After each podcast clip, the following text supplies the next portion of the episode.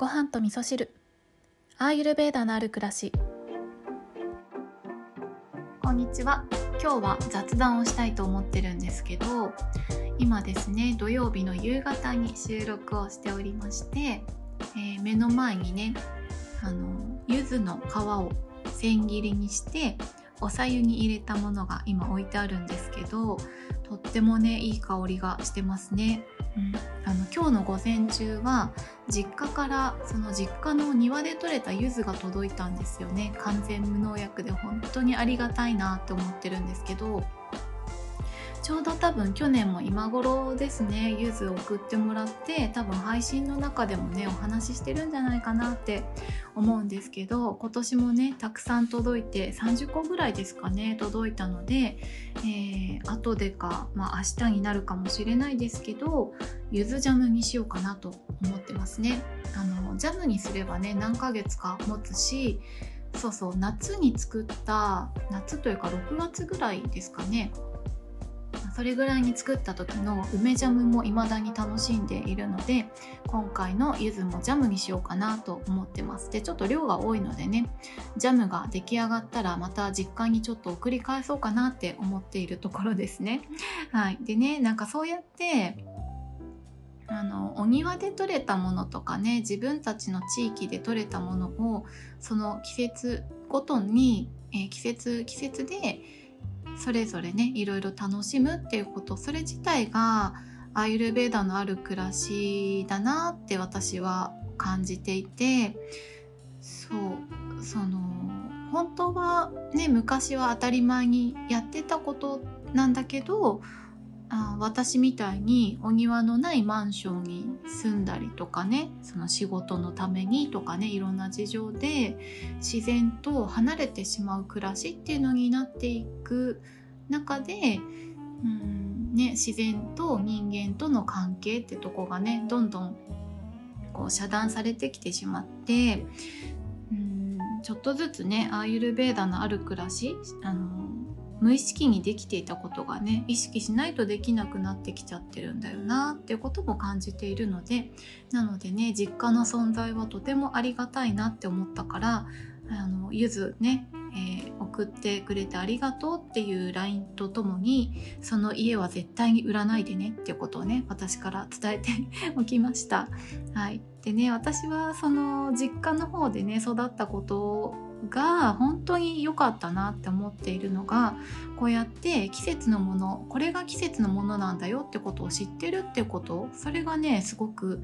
あの私にとってとても良かったなって思っていることだしあとねこの間昨日かなえっ、ー、と外食していてはってしたことがあったんですけどあのうちのねえー、おばあちゃんとかお母さんってあのカバンにねビニール袋をいつもね持ってるんですよ。そう えこれ話してもいいですか？いいですよね大丈夫だと思うんですけど許可は取ってないんですけどそうおばあちゃんとかお母さんはカバンにビニール袋入ってて外食した時にご飯とかお米とか残ったらねそれに入れて持って帰るんですよ。そう。でどうするかっていうとあのベランダにね鳥かごが置いてあってそこであの飼ってるわけじゃないんですけどもうね あれです。出入り自由の鳥かごが置いてあるんです。小鳥のお家が置いてあるんですけどそこにねご飯を置いてあげるんですよね。そうすると朝になるとあのじゅんじゅんスズメたちとかまあ、その他の鳥とかが遊びに来てそこでご飯を食べてで満足したらいなくなるみたいななんか不思議ですよね。飼ってるわけじゃないんだけど共存してるみたいなそんなことしてるんですけどそうだからね鳥さんたちにあげるために持って帰るんですよね。そうだけどこの間私がね外食した時にちょっとご飯これ食べきれないなって思うことがあってその時にハッとしたんですよね。なんか私はねそのあのそうビニール袋を持ち歩いて残ったものを持って帰るっていうのがなんかなんだろうな別に悪いこととは思わなかったんですけどなんかちょっと恥ずかしいなって思ったことがあったんです今は思わないんですけどそう昔ねちょっと恥ずかしいなって思ったことがあったんですけどでもなんか今はそれがすごく素敵なことだなって思えるように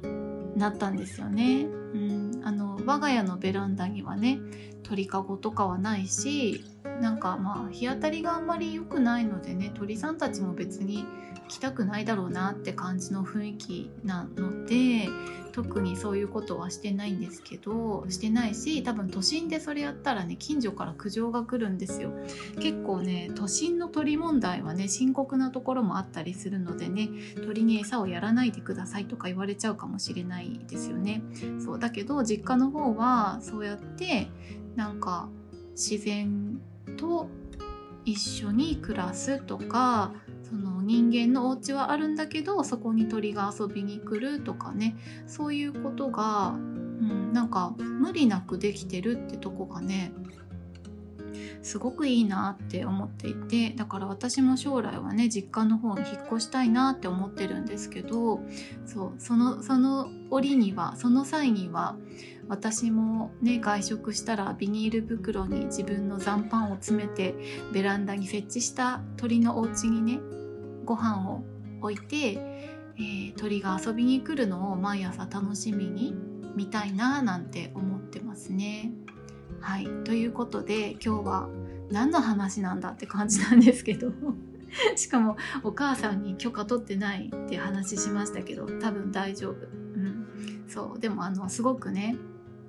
そういうことがいいなと思ってね私はお話ししたのであのそう都心じゃなくて結構自然がね豊かなとこに住んでるよっていう方はもしかしたらねそういったこともやってるかもしれないですよね。なんか私のねあの憧れですねそれはね、うん、今できないからこその憧れってとこがありますね、うん、そうこの間ね農家さんから届いたお野菜にあの芋虫がねついてたんですけどその芋虫がついてるっていうのはもう当たり前なんですよ。うん。で特にあの真夏の暑い時とか真冬のすごい寒い時はいないんですけど季節がいい時ですね。春とか秋とかは特に芋虫が一緒に入ってるっていうのはもう当たり前なので完全にもう見慣れたっていう感じなんですけどいつも私はその芋虫さんたちをあの外に連れていくんですよね。なんか自分のお家のゴミ箱に捨てることができなくってそう外に連れて行くんですよ。でこの間も芋虫が入っていたのでその芋虫がくっついていたお野菜の葉っぱを何枚か一緒に芋虫と一緒に 外に連れてって葉っぱと一緒にその茂みのねあんまりこう日が当たりすぎないようなところに置いてまあ、多分そこにいてもその葉っぱだけじゃ暮らしていけないんだろうなとは思うんですけどもうあとは自然にお任せです。ごめんねみたいな感じで置いていくっていうことをしててそこの間もそれやってでこの間の子はあのお家からすぐ近くの茂みに置いたので何日か葉っぱをそう与え続けてました。あの様子があんまり分かんないのであの茂みに葉っぱをひょいって置いてね自分でここで食べるんだよって思いながらね葉っぱを置いて芋虫さんにあげてました。で昨日と一昨日あげてないので今芋虫さんどうなったかな寒いしなとか思いながらちょっと気になってるんですけどなんか私の中ではもうすごい寒いから私があげた葉っぱだけを食べてなんとかさなぎまで逃げ切ってほしいなって思ってたんですよね。そうさなぎになっちゃえば多分強いんじゃないかなって思うのでそしたらね頃合いを見て蝶々として出てくるんじゃないかなっていう希望を込めてねそんなことするってことをしてましたね。だから結果どうなるか分かんないけどうん、だけどなんかその一つ一つの選択っていうところを私なりに考えてできたっていう、まあ、自己満足ではあるんですけど、ね、それができたのはちょっと良かったなって思っていて、うん、明日あたりまたちょっと見に行ってこようかなと 思います。はい、ちょっとよくわからないお話になってしまいましたけれども、まあ、ちょっと最近あったことのお話とか雑談をさせていただきました。それでは皆さん今日も良い一日をお過ごしください。今日も聞いていただきましてありがとうございます。